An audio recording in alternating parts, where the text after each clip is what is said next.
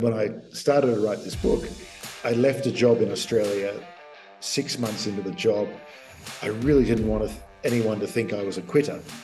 So I like, instead of saying I'm quitting, I'm moving to Europe to look after my seven year old girls, um, I said, I'm quitting to write a book on my successes. And everyone was like, okay, that's fair enough. People do that. You know, go and write your business successes.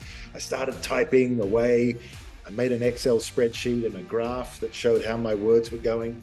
And after like three months, I was nearly, you know, 25,000 words. And I, I checked, you know, like some of George Orwell stuff was only 30,000 words. Like I could be like Animal Farm on 1984, like in four months is what I thought, naively, of course. Um, the more I started writing it, the less I believed necessarily in everything that I'd done, necessarily in the system that I was from. And so I wrote about what was truest for me, which was what I was going through. At one point, someone, you know, sent me the diagram of the hero's journey, the classic story structure of the hero, and he has a problem and he goes away and he solves it and he comes home and everything's okay. I've come to sort of view that, and that's the traditional business book, but the emotional experience for the reader is meant to be um, trouble. I'm with this person through the search. He's come back and we're okay. There's resolution at the end. Now, you know, the end of my book, I'm staring at an elk in the snow in Switzerland, and neither of us know which way to go. Um, my real understanding about life is that we're not on a, a simple cycle for any of us if we think our problems are over the first time we go through depression or losing our job or falling out with a partner, and then from that point onwards, we have come with the wisdom to the village of ourselves and we're all going to be okay, I think we come unstuck. I think we realize that as we get through things, we move on to greater challenges and we'll continue to hit speed bumps. The hero's journal journey your journal. The hero is, is you, the person, not any one better or greater than you. The hero's journey just continues and continues and it continues. We take on bigger challenges, new things arise. We thought we were fine, and then we have a pandemic. We thought we were fine, and then we had a political leader we find confronting. Um, there's so many opportunities to do that. So I tried to write from the most honest position about my discovery of of that cycle and that that invitation for lifelong learning in that way. Hi, I'm Chris Waddell. Welcome to Living It, the podcast where we join experts in the experience of being human. Be bold. Say yes to adventure. Say yes to living it. Welcome to Chris Waddell Living It, where I talk with experts in the experience of being human. I am lucky today to be joined by my good friend Peter Holmes à Court. We actually went to college together he is a, an international businessman, a for a part owner of a rugby team in Sydney, the author of a memoir. Really, I'm assuming we're calling it a memoir, right? Uh, Riding with Giants. He is presently living in Nairobi, Kenya. Is visiting us from Nairobi, Kenya, where he and his wife have a gallery, which is my it, the name is my favorite word in Swahili. I mean, I, there aren't a lot to choose from, but it's my favorite word. So, so twiga is my favorite word. Anyway, Peter, thank you for joining us. I look forward to talking to you. Thank you very much. Um, clarification: We were in college together, but I was much younger than you. you, you actually are much younger than me. You're yeah, I, absolutely in spirit. In spirit. Number number two, when you said um, the, your favorite Swahili word, there aren't many to choose one from. I assume you meant of the Swahili words that you know, because that I know. Swahili. Yes, good clarification. Yes, yes, nothing against Swahili by any means. No, twig. I, I probably have. I probably have a vocabulary. I might have at my peak had a vocabulary of about 25 or 30 words in Swahili. Right. And most of them so, directions. Right. Kulia, Kushoto, Simoma. and third, uh, and pole, uh, which means sorry, or pole, pole, pole, which means go slowly, please. Um, uh, so, and third thing, I did have uh, a rugby league team um, that uh, Um, I ran for a number of years in Australia. I'm no longer involved except as a super fan um, and an obsessed uh, obsessed fan in the team, and I sold out, and I'm no longer part of that. But the rest was was was pretty much accurate, pretty much accurate introduction. Okay, pretty much accurate. I, I that's that's really having been a liberal arts, you know, liberal arts education. I'm looking for partial credit most of the time, anyway. Right? This is this is what I'm going for. Anyway, thank you for joining. I'm glad that I got most of that pretty accurate. And thank you for joining us from from Africa. We're on opposite ends of the spectrum, eight o'clock in the morning, my time, five o'clock in the evening, your time. I want to get to the book. I listened to the book. So I had the benefit of not only getting the story, but also listening to you. One of the things that I really loved was oftentimes in the memoir genre, we get stories from what I consider the top of the mountain. This is where I made my greatest success. And as a result of made, making my greatest success, everything I did along the way makes perfect sense. yeah, exactly.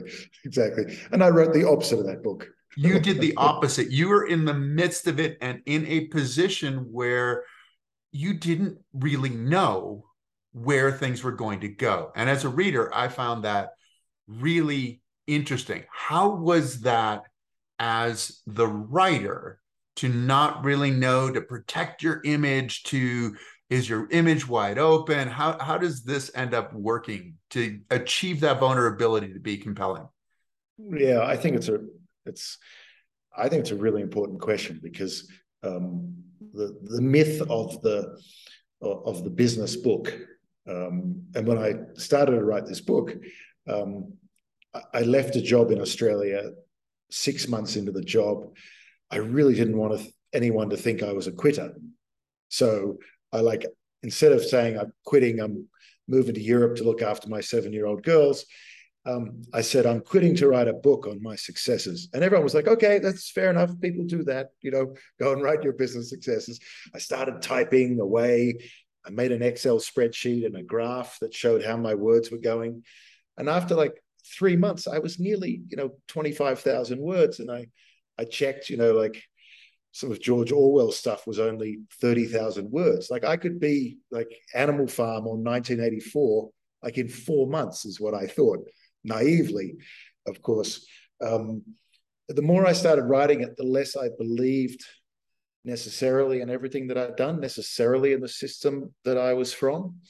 And so I wrote about what was truest for me, which was what I was going through, which is uncharted territory, living in a small town in rural France, studying the the trades and the history of, of, of France as I got to understand the area I was in. At one point, someone you know, sent me the diagram of the hero's journey, the classic story structure of the hero, and he has a problem and he goes away and he solves it and he comes home and everything's okay. Um, I've come to sort of view that, and that's the traditional business book, right? I was. Hold on, on one second on that, though. The, the the hero comes home and shares effectively what he learned, shares the the the, the knowledge that he's gained, right? Which is yes. Okay because because I, I want to make sure that because I think you did share knowledge that you gained. Okay, uh, I I buy that, but the the experience, the emotional experience for the reader is meant to be um, trouble. I'm with this person through the search. He's come back, and we're okay. There's resolution at the end. Now, you know, the end of my book, I'm staring at an elk in the snow in Switzerland and neither of us know which way to go. Um, my real understanding about life is that we're not on a, a simple cycle for any of us. If we think our problems are over the first time we go through depression or losing our job or falling out with a partner, and then from that point onwards, we have come with the wisdom to the village of ourselves and we're all going to be okay, I think we come unstuck. I think we realize that as we get through things, we move on to greater challenges and we'll continue to hit speed bumps. The hero's journal journey or your journey. The hero is is you, the person, not any one better or greater than you. The hero's journey just continues and continues and it continues. We take on bigger challenges, new things arise. We thought we were fine. And then we have a pandemic. We thought we were fine. And then we had a political leader we find confronting. Um, there's so many opportunities to do that. So I tried to write from the most honest position about my discovery of, of that cycle and that, that invitation for lifelong learning in that way. Does that make sense? It it makes perfect sense. I mean, I've I've played with the idea of doing a memoir as well, and I've actually published a little bit in a serial kind of way. So and and it's interesting that you say that because my objective was to avoid the top of the mountain. And and, and trying to do it because for me, I looked at it as thinking I had three heroes' journeys. Right. Where I sort of had from from the accident to uh, you know, breaking my back, becoming paralyzed, to winning the gold medal.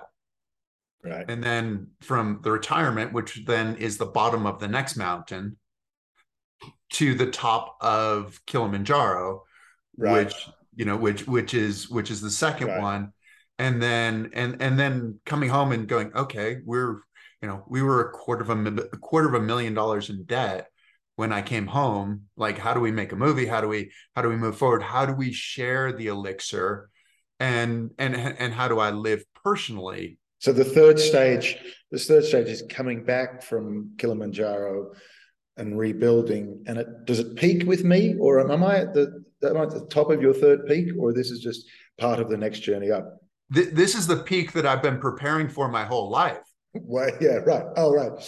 Well, the good news about this story, though, is that you know you're illustrating, um, you know, the number of cycles that you have to go through in in life, and one of the ones for athletes of of you know of all really top levels, which you know you were, which you're at, is you know athletes finish their career, and then a lot of them fall in the absolute dumps, and people think, but you've done it man. You've come from the mean streets, you've worked your way up, and now you're at the top.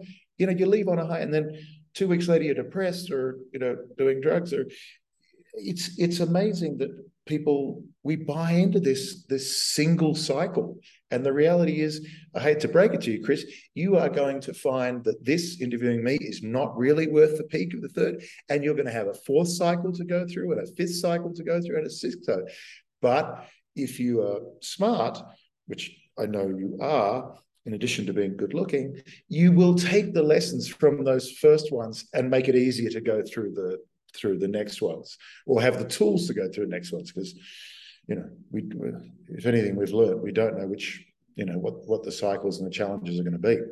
Well, it's also part of the gift, isn't it? I mean, I think that we as human beings, you know, we we start off we want to get old enough that we can get into like r-rated movies and drink alcohol and these kinds of things right we want to get older and, and drive a car and those kinds of things and then then we don't want to get any older as we go on and and the question is or the the challenge is that we have to do the difficult stuff in, in order to keep living fully. And that's the idea of like learning growing and dreaming which which all of which sound great except when we're in the process of it it gets a little bit harder right? Have you one of the questions one of the challenges is the emotional part the emotional part of continuing to have to learn and grow and dream how do you play that emotional part in your personal life and the way that you look at your life? Because sometimes it feels like we should get somewhere and we should be somewhere and we should be something. Right. And then you replay that what you just said and you slow it down and you hear the word should should should right it's all that stuff right i went to uh, i went to zimbabwe about uh, seven or eight years ago um, and uh, we were late driving across zimbabwe in this you know little pickup truck. Um, we were going to have dinner with someone that had known my father, and as a consequence, he was in his early 80s, um, and we were really late, and we didn't get to his house until 11 o'clock at night. Um, we were there um, to have dinner. um, he and his wife met us at 11 o'clock at night and said, you know, Peter, please go and wash your hands, you know, take a quick shower if you'd like. Um, we'll have a drink in the living room and then we'll go in for dinner. Right. So I'm sitting down to dinner at 11:30 with a Zimbabwean, white Zimbabwean man who had lost a number of his farms to um, land invasions, if you want to call them that, or reappropriations or land distributions, well, whatever you want to call. For the next hour and a bit until something closer to two in the morning, um, he was there to ask me questions about what was happening in the world and what did he, what did I think about this, and had I heard anything when I was in Kenya last or Congo last, and what do I think about what's going on in Australia? Um, the vibrancy of human beings who stay engaged and curious and learning through their lives is just fundamentally different from the vibrancy of those who switch off in a series of shoulds, which very quickly turn into bitterness because they don't turn out that way. I should have this job for life. I should be respected at the clubhouse. My children should know that I'm intelligent and know everything. Um, well, I agree with that one actually. Um, but the point, the point is, any of that should stuff just leads to unhappiness, and it comes so quickly. It's it's as if you have to have your head in the sand to not realize this whole planet, uh, the human um, ideals and culture is moving on so fast. And the most fun part to be part of is uh, to um, is to be um, addicted to to growth, to personal growth, to learning, um, and that's where the fun stuff lies. Is this part of the evolutionary process? It's interesting as you're mentioning the shoulds having done a little bit of research on you. I mean, and tell me if this is if my research is correct. So, so your father was the first billionaire in Australia. Is that correct? That is reported. Um, that is reported. Okay. That is reported. It's not actually true, um, but it doesn't um, take away from the fact that for a short time in the 1980s, less than 12 months. Um, the shares of the company that he ran and owned part of meant that on paper, not that he could ever sell those shares, his assets were worth in excess or close to um, what was then a billion Australian dollars. So, in that sense, it was true. In the other sense, was there others before him? Yes. Um, was he an immigrant who came to Australia and worked his way up from $23,000 to quite a lot more than that. Yes. Um, was he also a man who died when he was 53, um, who put everything, heart, body, and soul, into what he was doing and didn't stay around to spend much time with his kids? Um, so yes, those are those are factors. Um, and his experience and my growing up with having him as my my father um, was very much part of my experience in life. You are 53 right now as well, right? Yes, but I'm fit. But I'm fit.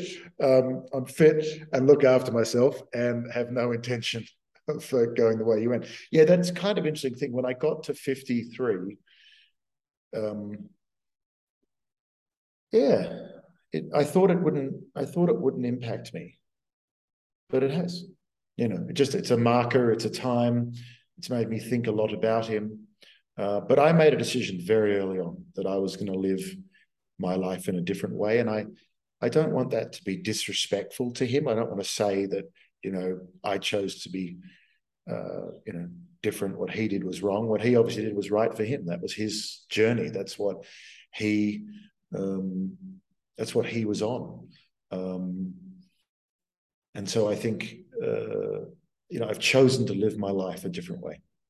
It's interesting though, too, isn't it? Because our parents, our world around us is what we know, right? That insular community is what we know. And we have oftentimes two choices. One, we do what they do. And two, we try to do the opposite of what they do, which being a parent, I would imagine that there are quite a few times that you've that you said as a kid, I will never, ever do this. And then you find yourself with your own children doing exactly the same thing that you said you would never do. But but looking at the uh, you know because there's an obligation in some ways right your your father you know built himself from from nothing and then and then your mother in a lot of ways was was more successful than than your father and then being the firstborn the firstborn boy right? The firstborn male that the responsibility of moving forward. How do you because you said you you early on made that decision that you didn't want to do what he did but you also did the education the boarding school from from right. the time that you were little. Right. Uh, you know, we I, I, know you from Middlebury, which was a great English, college. Uh, ec- economics degree, law degree, went into investment banking. Okay, so I did start down that track. Hold um, on, there was economics and theater, I believe, as well. Yeah, this is there's a yin and yang going on. There was that part of me which was trying to bust out and be a bit more, uh, be a bit more creative, um, but that felt that I couldn't do it. Right, which felt it wasn't the right thing for me to do. I definitely felt that through my um, through my younger years, I felt really, you know, committed to doing what was what was right, um, up to and including when I went to Oxford. I, I read law at Oxford, and I started Oxford a month after my father died, um, and I remember thinking, you know, family business is in need of help. Um, uh, I've just lost my father uh, I'm sure that uh, I could be doing better things with um, with my life. And I remember him saying when I'd applied to Oxford that um, he didn't go um, because there was a better um, degree that would earn him more money somewhere else. I think at the time it was a forestry degree in um, New Zealand, and he took that instead of Oxford. Um, and but so I, in terms of intergenerational intergenerational obligation, like I think I felt I had to go to Oxford because um, he didn't. He didn't get a chance to do that. So there's no doubt I had. And that, was it for him that he didn't get a chance to do it, or or that you were were doing something that he didn't do as well? Because there's a part of it you've got to put your stamp on it too, don't you? You're like, hey, I'm good enough that I can get into Oxford. Like this is this is the pinnacle, right? Yeah. Um, uh, wow, separating those things is pretty hard. Um, the reality is, you put them all in the same. Uh, you put them all in the same pot, stir it and bake it, and you can no longer tell the ingredients once you've once you're eating it. You can't take the constituent parts apart. Um, uh, yeah, and I think, um, look, you know what I what I did feel, um, and I felt it. We went to um, college, you know, in Vermont, went to a little liberal arts college um, that was quite expensive in those days and is very expensive these days. Um, and I felt from the moment I got to that college how fortunate I was. I mean, the place looked like a holiday resort. Um, every single person um, was good looking. Um, the weather was, um, except for mud season, it was beautiful in the fall, um, skiing and skiing opportunities in this winter, sometimes not. Um, but it was it was so beautiful, and this and the opportunity to learn. I felt so fortunate um, to to go to to Middlebury, and then I went um, I went to Oxford, and it was again I yeah, to, to break apart what the constituent elements were, I was so fortunate. There I was walking in the same corridors where the greatest thinkers had. There I were working with the greatest scientists were working. Um, and I think, um, you know, tying back that point about um, lifelong learning and uh, is is is often tied to being grateful um, for where you are and what you've learned which makes you excited about the next thing that you'll learn and the next thing you'll learn and the next thing you'll learn. And so I think in, in that way, I really have a lot to thank America, um, Vermont, um, and, and, and, Middlebury for, um, uh, having had a pretty lousy high school experience. Lousy sort of code for institutionalized bullying and vaguely cloaked sexual abuse um, had a pretty lousy high school to go into um, the opportunity and that the best of America, which is that anyone can do it type of style and, and belief. Totally speaking from the privilege of person who goes to a college in Vermont at liberal arts college. That's privileged, I get it.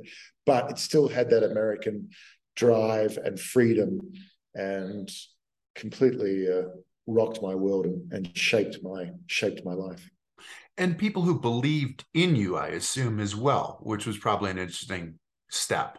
Well, I got to tell the sort of funny side of that story is that I arrived. I arrived at college um, the summer after Crocodile Dundee was in the cinemas um, in America, and so I'd been a dweeby kid at um, high school in Australia from the wrong state, you know, uh, uh, and the wrong part of the country. And I walked into college in America with this. I think my accent got broader when I arrived. I think I was, you know, basically, you know, wearing a crocodile belt and a knife wherever I went. Suddenly I was cool for the first time in my life. I'm not sure I've ever been as cool as I was freshman week at uh, at, at college. So a, you know, it was nice to to have that. B, an exceptional group of uh, teachers who, you know, uh, supported, you know, me because I just took on everything I possibly could, whether it was student government or playing rugby or um, acting or economics or theatre. I just took on everything I could. Again, in the in the bounteous, wonderful opportunity that we had. Right, and and obviously also being able to go back, like with your book, and and revisit relationships with your professors. So, like Professor Claudon was yeah, was one of yeah. your yeah one of your consultants on the book would it be a consultant would it be a, a, a reader? yeah absolutely economics professors a couple of economics professors from middlebury who were able to um, correct me. This was a polite way of saying it um, and or guide me in the way of other um, things. So um, you know i think that um, you know how long-term relationships with people um, that uh, you water sometimes, you drop in, um, are also a pretty powerful thing in life. You know, when you're able to go back to university professors or your first employers or your first people and and stay in contact to see what wisdom they can give about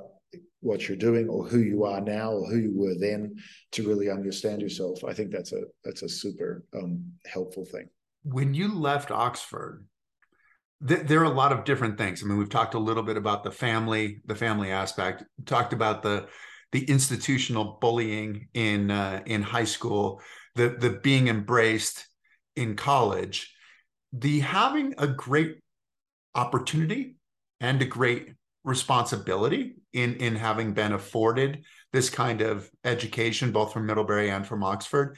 When you go out on your own with this bundle of stuff what do you what do you say? I mean because you've gone on the production side you've talked about investment banking uh, there there gets to be a rugby team. What's the competitive side of you that says this is how i'm going to do it. This is this is how i'm going to establish who i am as a person. Did that go through your mind? Well i mean i think um you know if we you know, we go back to my father, you mentioned my mother. Um, both of them were um, socially liberal. Um, I think you'd say my mother was politically liberal and socially liberal. My father was more politically conser- uh, politically conservative, but socially liberal. Both were very much from the school of those with privilege or opportunity. A lot is expected of.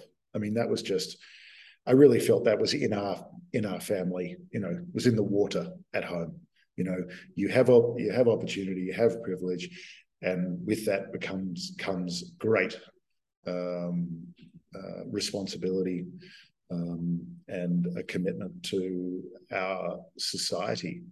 Um, and in every job that I did, um, uh, every job I've done, I've made social responsibility um, a core part of the organizations that that uh, I ran, and not not a bolt-on social um, uh, piece, not a bolt-on.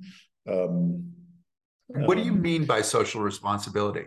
What I mean is you cook it into the values of an organization that doing good is just good to do for your business, for the people who work for you, and for your and for your customers. Um, I you know I think about you know when I was in the uh, when I was in the production company, you know one of our you know proudest moments is we were the first we produced the first Aboriginal woman on stage in the Sydney Opera House. I was like, how good's that?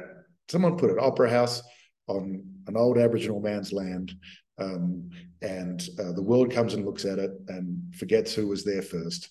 Um, uh, and um, and now here's an Aboriginal woman standing on the stage doing a one woman show. Um, I ran a cattle company, um, and uh, while I was running the cattle company, we went up with an Australian Indigenous leader and recognised 175 years of continuous employment of Aboriginal workers in the company.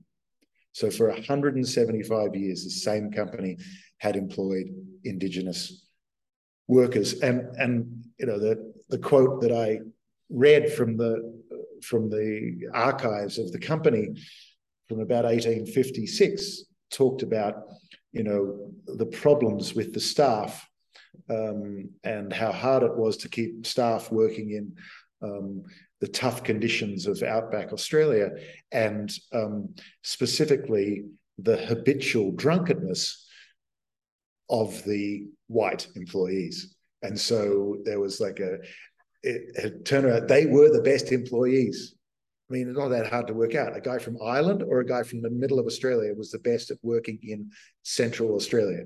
So they were the company's first great, you know, workers.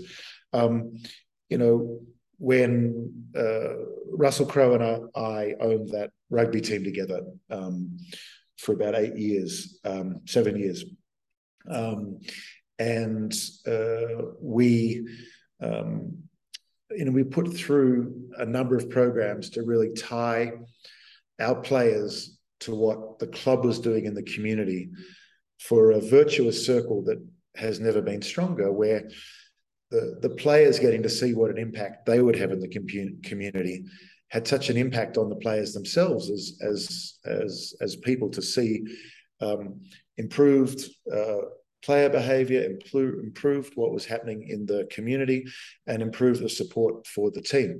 We baked it into the team. We baked Souths Cares into the South Sydney Rabbitohs. So um, I think, yeah, I think I've always felt that that was something that, you know, came naturally to me and it came naturally because um, my parents really put it into me.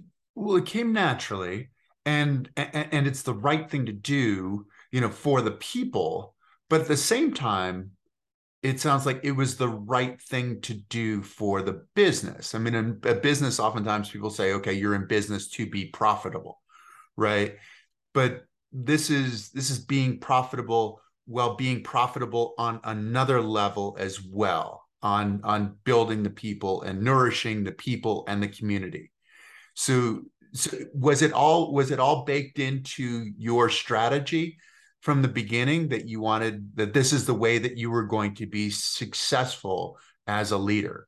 Interesting question. I think that it just it just it just appears that the best way to run a business is to do good for your people your community. Um, it's very it's very hard to make uh, a statement that long term you can be hurting your employees or your community. You might make money in the short term, but your employees will be the first out the door. Um, the government will come back to you first to say you've polluted this river. Um, and your employees will tell you exactly, the employees will tell the government exactly what you did. Um, I think it's only short term. Um, as if the world's taught us anything over the last two and a half years, um, holding on to good staff is one of the hardest things for a company to do, and one of the things that creates the best value for uh, a company. And buying people smoothies and giving them massages in their chairs are really just short-term um, issues. If you don't want to be faced with mass resignations, um, you've got to make people believe that the place they're working is better than the next place. It's not the best place on the earth. It's not the only job on the planet, but it's better than the other place. And you want to make your people believe that they want to work there. Um, and that you do by baking it into the organization. So everyone understands what they're doing every day rather than giving a chair massage here and a cappuccino there. Yeah, exactly. And but one of the things it's interesting you were talking about the athletes and and thinking as an athlete as, as a fan and, and I'm assuming that you were you were a fan before you were an owner. As a fan, it's so easy to take each win and each loss so personally.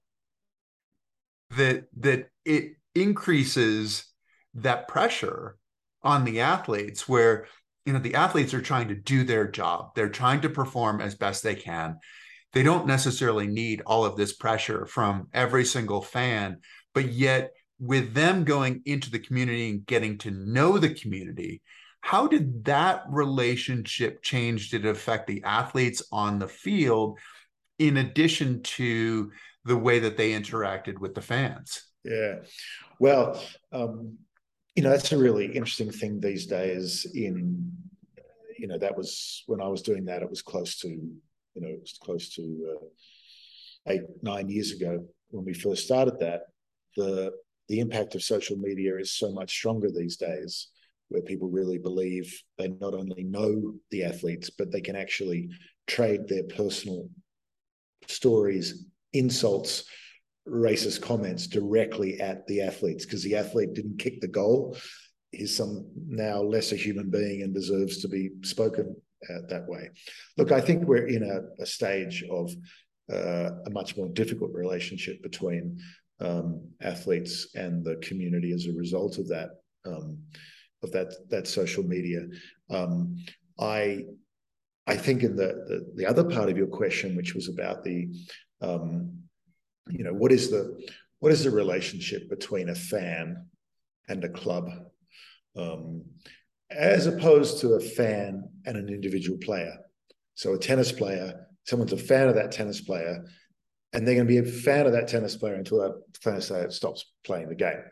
If they're a fan of a team, then there'll be players that come and go, but they'll have you know this hold on the on the team and a love for that team that transcends um, the individual who's the quarterback or the kicker or the the, the striker for that team.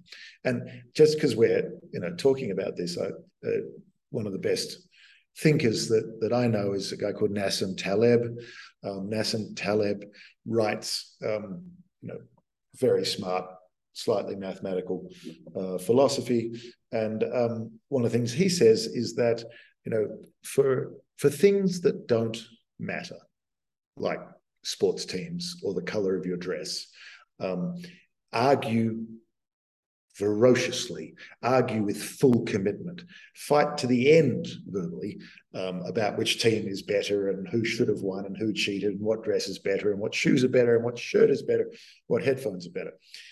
But for anything that does matter, take it very, very seriously. Study every part of it, really understand it. Don't make a flippant comment about a complex piece of foreign policy because it matters you know, just because you think that's a bad idea.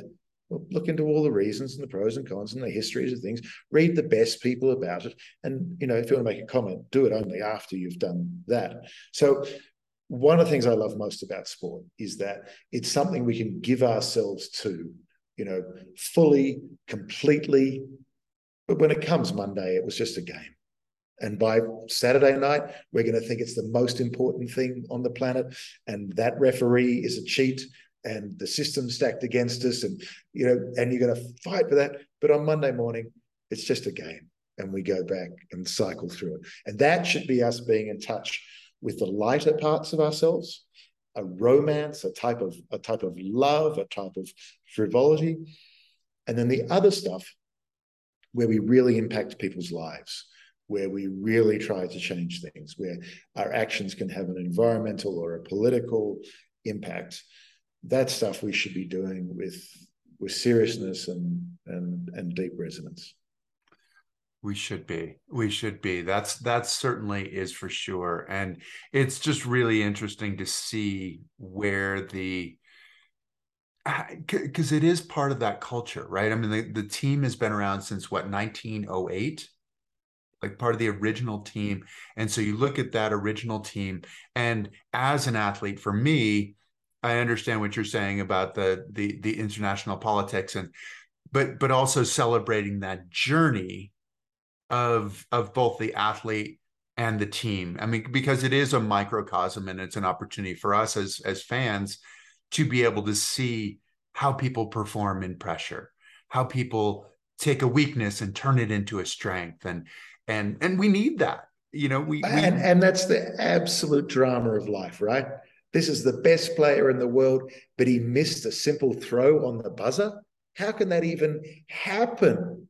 right? Of course he makes every shot. No, he doesn't because he's under pressure because something else was going on.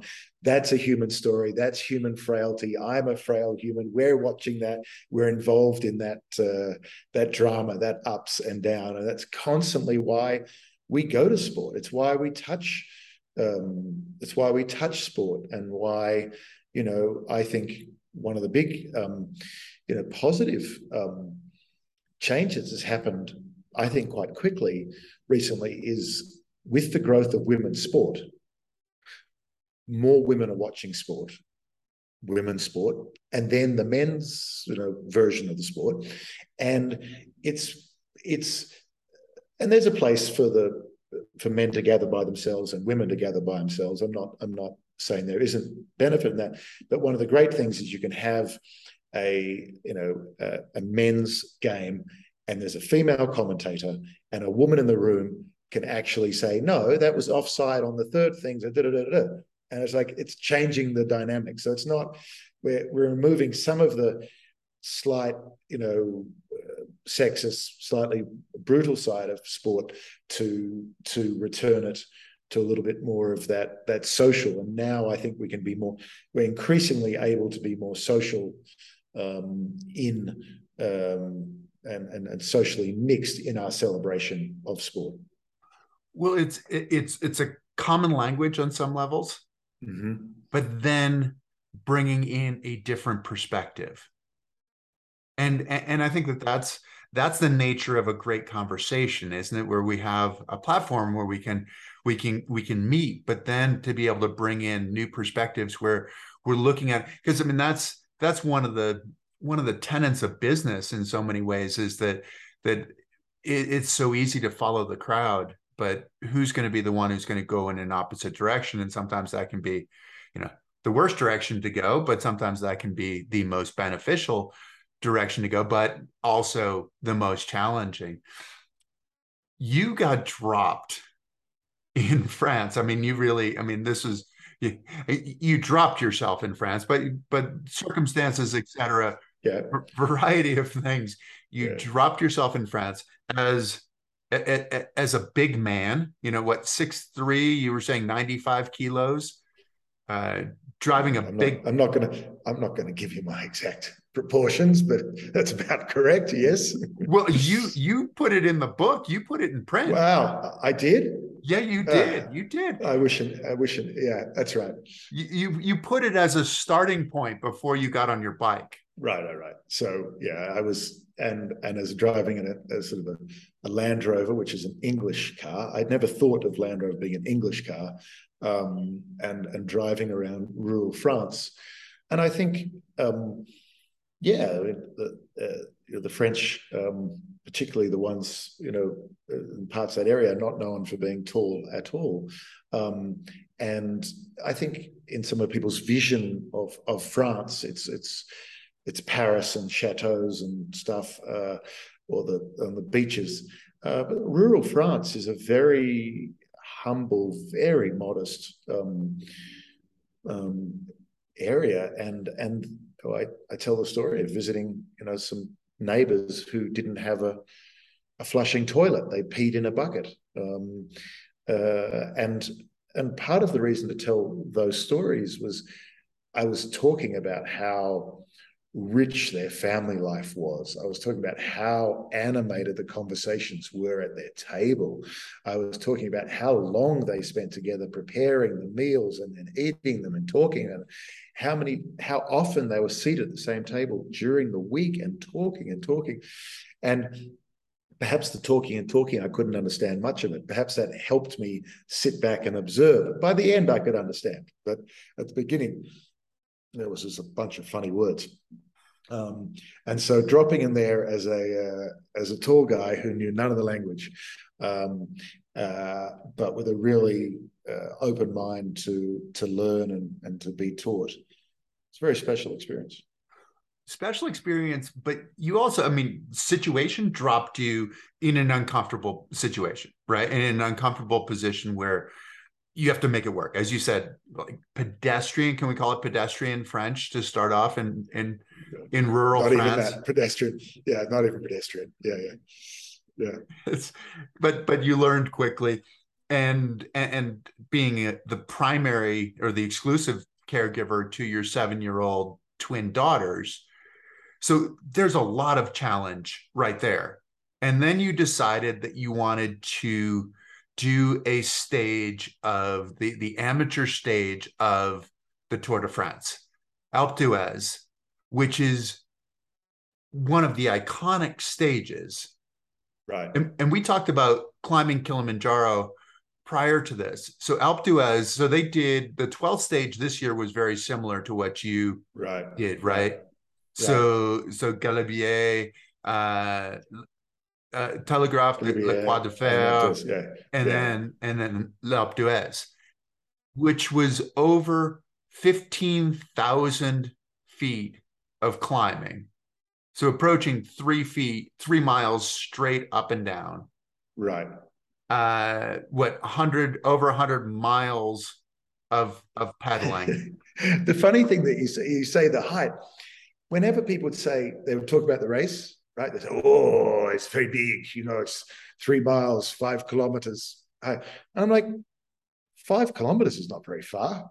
I mean, I can ride five kilometers. And yeah, it, it makes such a difference that it's straight up. It makes such a difference. And then it's terrifyingly steep on the way down. And then it's straight up again. It makes a big difference. When I first started that adventure, I didn't understand that. I'm glad I didn't. I don't think I would have done it if I had. no, and because I, you think about you think about oh well it's it's three miles going up this hill. Okay, I can do three miles. That's not a big deal. Yeah, no, yeah, no, exactly. No, no. no, I got it around the wrong way. You're going straight up because like the comparison in Kilimanjaro, I went from six thousand feet at the base to nineteen thousand 19 feet. Yes. So so yeah. thirteen thousand feet of of difference right? You did 15,000 feet. And granted, you were on pavement, we were on dirt, you know, th- this kind of thing. But at the same time, that that to me puts it in a perspective where this was a long day. like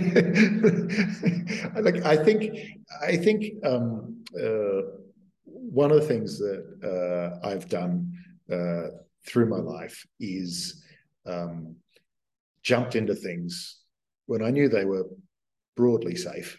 If someone told me they were safe, I would do it without taking a lot of, you know, excessive proportion precautions. Steve Irwin told me once to jump on a crocodile, and he said one, two, three, go, and we jumped, jumped on a crocodile. He told me to jump on it. He know he knew crocodiles, so I did it.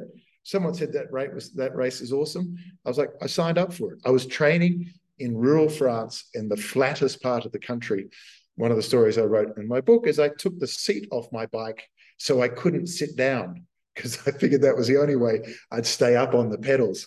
Um, I mean, I couldn't sit down like uh, without a great deal of pain. Um, so I took the seat and the post off, and I just rode and rode and and, and rode to try and like mimic what it's like to ride up uh, mountains.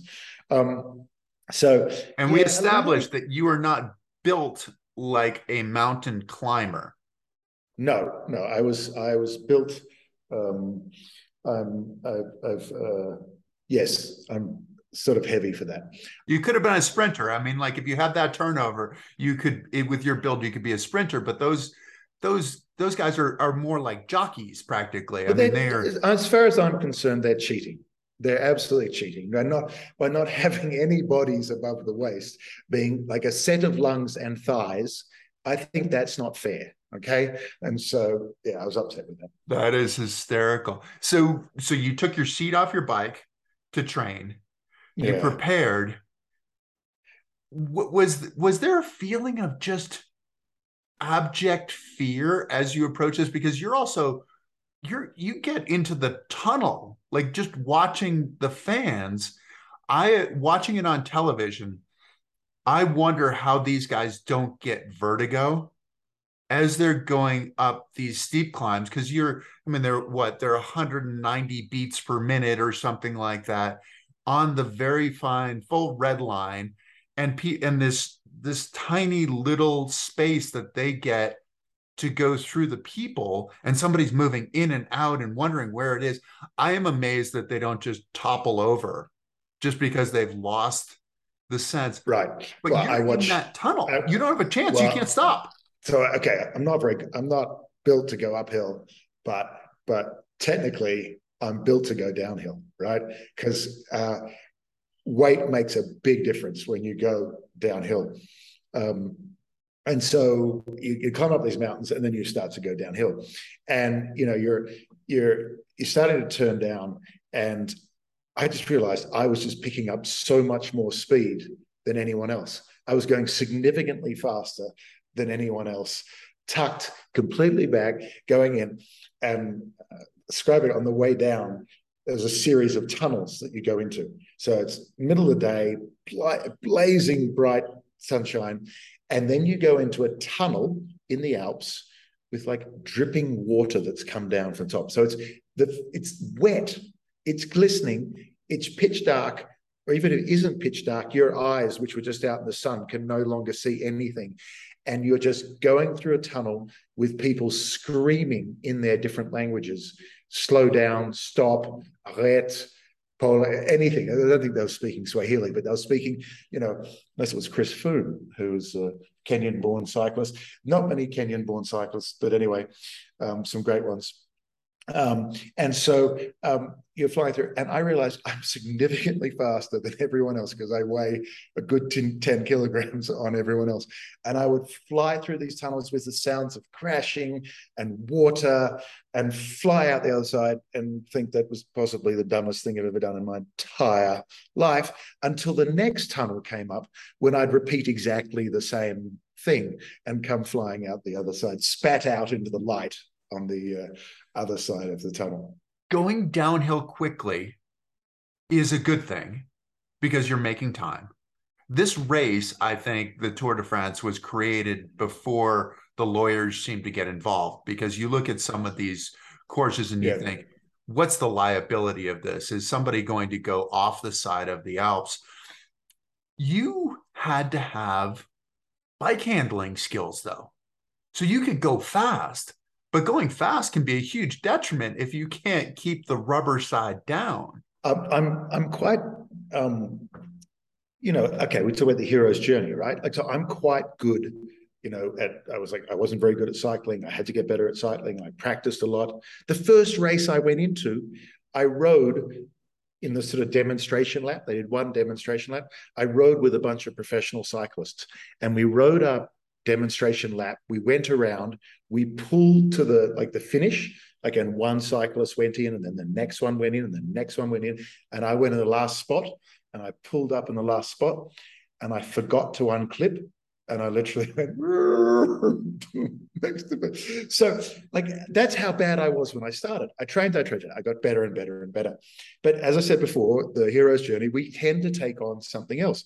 So I'd seen that sort of wacky video on the internet where um, this actually wasn't in the d'Huez race, a race I did um, practice a few weeks before. I'd seen that wacky video on the internet where you can go really fast downhill if you put your hands on the steering wheel and then you put your your lower belly on the seat and your feet out flat.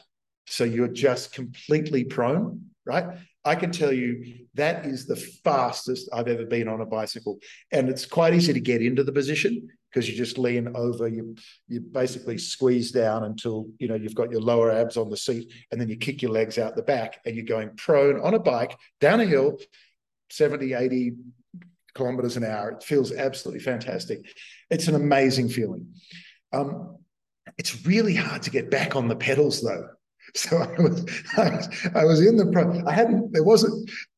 There wasn't. There wasn't a video on the internet. The video on the internet that shows that doesn't say what happens next. And so I was stuck on.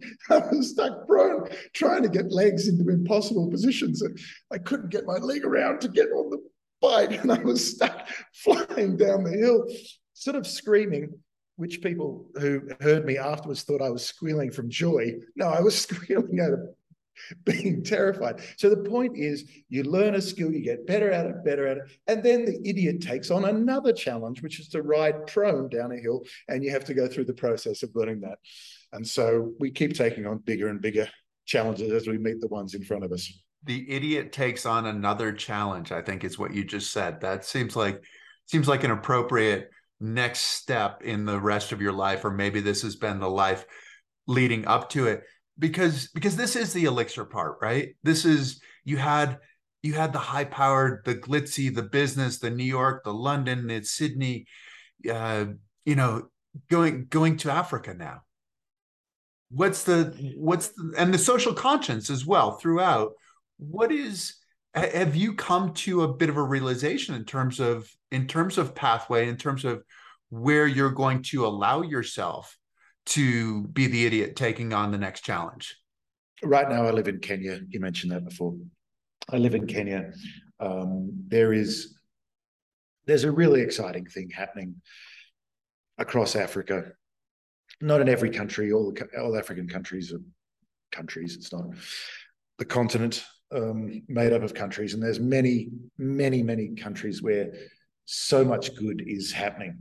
Um, I think, I think broadly, if people understand that African independence came, you know, from the colonial powers, came on the whole, you know, between the 60s and the 70s, Ethiopia later, um, apartheid in South Africa ending later.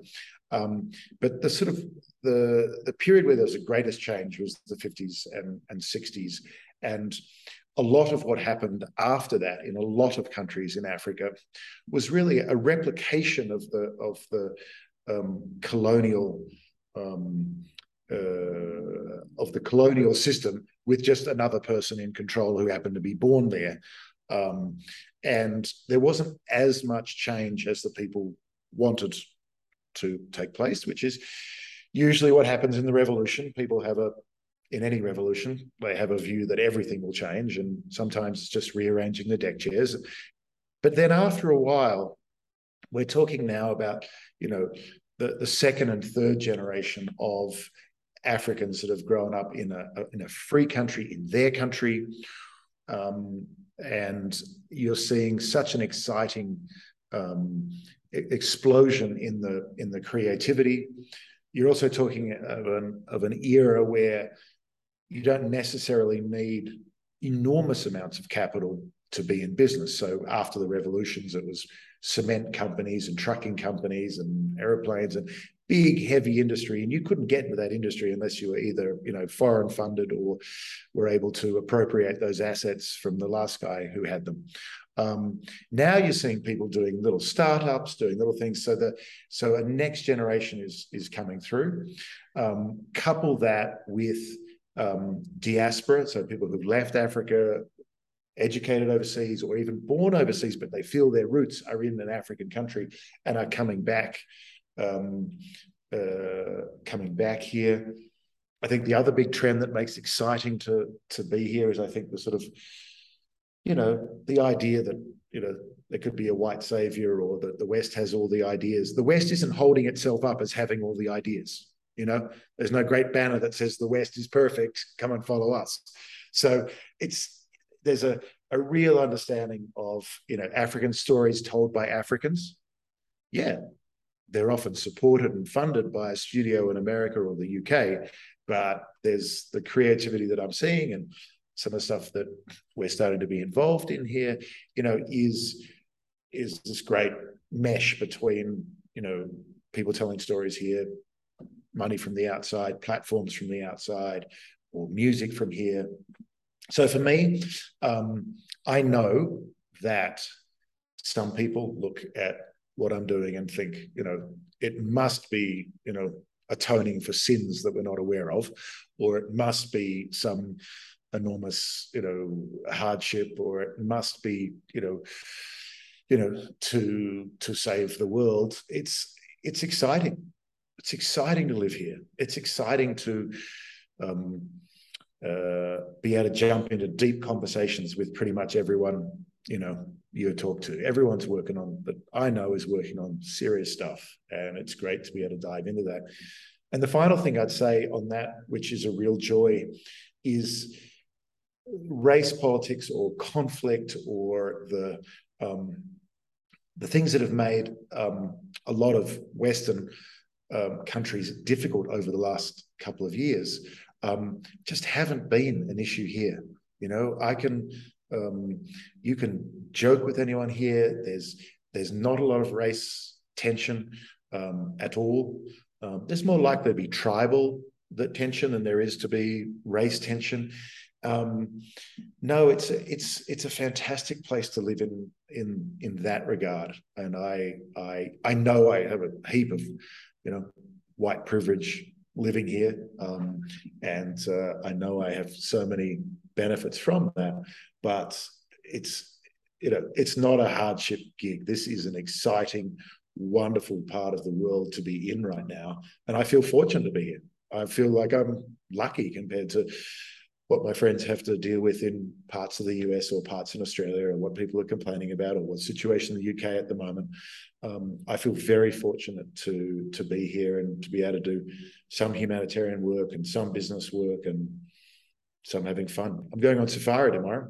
Going to see, I'm going to go see traditional Maasai elders and the ceremonies they do for healing um, and personal discovery um, the plant medicines that they use and how they structure their ceremonies. Um, I think I'm a pretty lucky guy to be able to go and do that. It is. I mean, just how much you get to learn. I remember when we were first in Tanzania, I was talking with uh, with this woman Sarah, who is our liaison, and she was talking about the Maasai, and she said there was almost no incidents of like suicide among the Maasai who are who live this difficult nomadic, what we'd see as a difficult nomadic life, and they said they were never really alone. You know they were always they were always with somebody and always supported. And interesting how how far we can get from you know from from the important part in some ways from the west how easy it is to deviate sometimes. And some of our mental health might be might be as simple as that some of these issues. Sorry chris just to just to understand that are you suggesting there might be something we can learn from traditional cultures?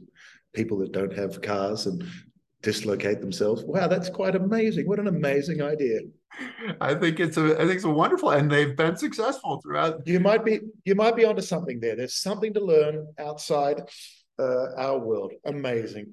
Exactly. Well, you can report back to us when you when you get back from your from your safari, which we we in in Africa safari is a journey, right? As opposed to it's in Swahili. Exactly. It's meant to be a journey, and um, um that's perfect for what we're doing in the plant medicine space there and, and other discoveries there.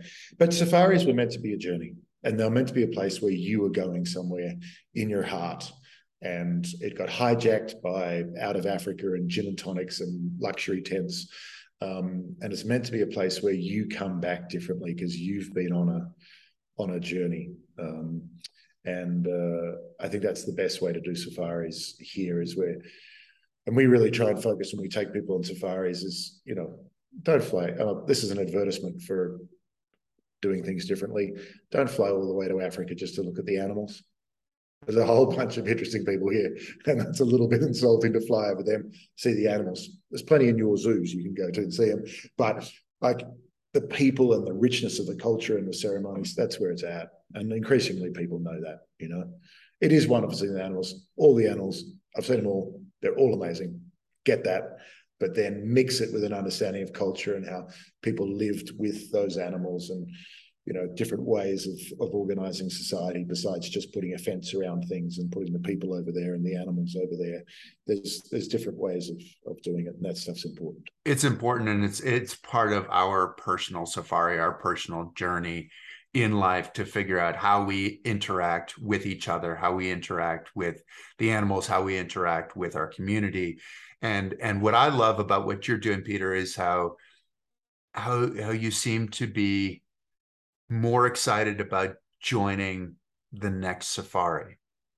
And and, and i'd imagine that earlier on you, you, had projects and you had things that you wanted to do yeah. but it wasn't necessarily no, you, as much of the safari. No listen you called me on that. You did call me on that. When i first started i didn't you know i've grown into this set of beliefs and this way of uh, of acting you you correctly pointed out that you know I did the economics degree, the law degree, the investment banking. I went boom, boom, boom. You know, and so maybe some of the challenges I've had in my life, some of the ups and the downs, some of the loss of people and loss of loves. You know, maybe that all adds up to taking a you know a different approach and a different speed. Um, and maybe that's you know how I come to be here. What's the message that you give to your children now? the message I give to my children.